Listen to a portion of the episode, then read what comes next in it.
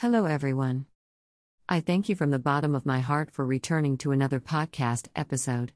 This week we will continue the devotional plan titled Facing the Giant of Addiction. I hope you allow God to work in you during the next 24 weeks. If you would like to leave a voicemail, you may do so at anchor.fm slash odalysmunoz slash message. I will be sure to add them in my next episode. The need for repentance. Godly sorrow produces repentance leading to salvation, not to be regretted. 2 Corinthians 7:10 NKJV. There's a difference between confessing your sin and repenting of it. In scripture, repentance means to turn away from sin. By disclosing your sin, you acknowledge what you have done, by repenting, you turn away from it. And the good news is that there's no limit to God's forgiveness. The moment you ask for it, you receive it. However, God doesn't intend for you to keep repeating your sinful patterns over and over again. That's where godly sorrow comes in. Paul writes, You sorrowed in a godly manner, what diligence it produced in you. V. 11 NKJV. The purpose of godly sorrow is to make you more diligent when it comes to changing behavior. When you allow sin into your life, you violate your core of righteousness. For God made him be sin for us, who knew no sin, that we might be made the righteousness of God in him. 2 Corinthians 5:21 KJV. At the point of salvation, God made you the righteousness of God in Christ. You're a regenerated spirit living in an unregenerated body, and when you permit sin into your life, it violates the very core of who you are. And that will cause you godly sorrow, leading to repentance and turning away from sin. Don't settle for saying, This is a habit I can't break. But it's okay because God will forgive me. Yes, he will forgive you, but He doesn't want you to settle for a cycle of sin, repentance, forgiveness, and then repeating the same sin.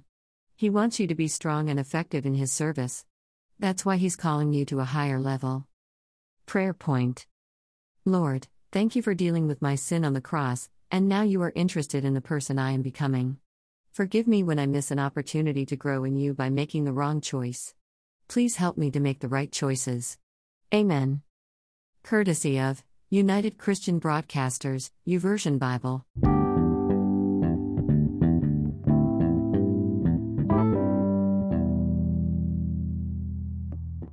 Hello, everyone. I thank you from the bottom of my heart for returning to another podcast episode. This week we will continue the devotional plan titled Facing the Giant of Addiction. I hope you allow God to work in you during the next 24 weeks. If you would like to leave a voicemail, you may do so at anchor.fm slash slash message. I will be sure to add them in my next episode. The need for repentance.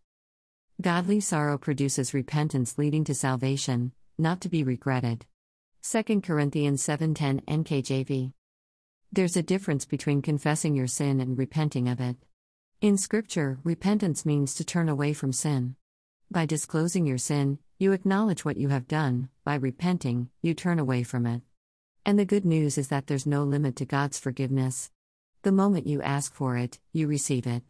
However, God doesn't intend for you to keep repeating your sinful patterns over and over again. That's where godly sorrow comes in. Paul writes, You sorrowed in a godly manner, what diligence it produced in you. V. 11 NKJV. The purpose of godly sorrow is to make you more diligent when it comes to changing behavior.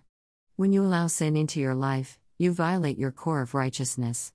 For God made him be sin for us, who knew no sin, that we might be made the righteousness of God in him. 2 Corinthians 5:21 KJV. At the point of salvation, God made you the righteousness of God in Christ. You're a regenerated spirit living in an unregenerated body, and when you permit sin into your life, it violates the very core of who you are. And that will cause you godly sorrow, leading to repentance and turning away from sin. Don't settle for saying, This is a habit I can't break. But it's okay because God will forgive me. Yes, He will forgive you, but He doesn't want you to settle for a cycle of sin, repentance, forgiveness, and then repeating the same sin. He wants you to be strong and effective in His service. That's why He's calling you to a higher level. Prayer Point Lord, thank you for dealing with my sin on the cross, and now you are interested in the person I am becoming. Forgive me when I miss an opportunity to grow in you by making the wrong choice. Please help me to make the right choices. Amen. Courtesy of United Christian Broadcasters, YouVersion Bible.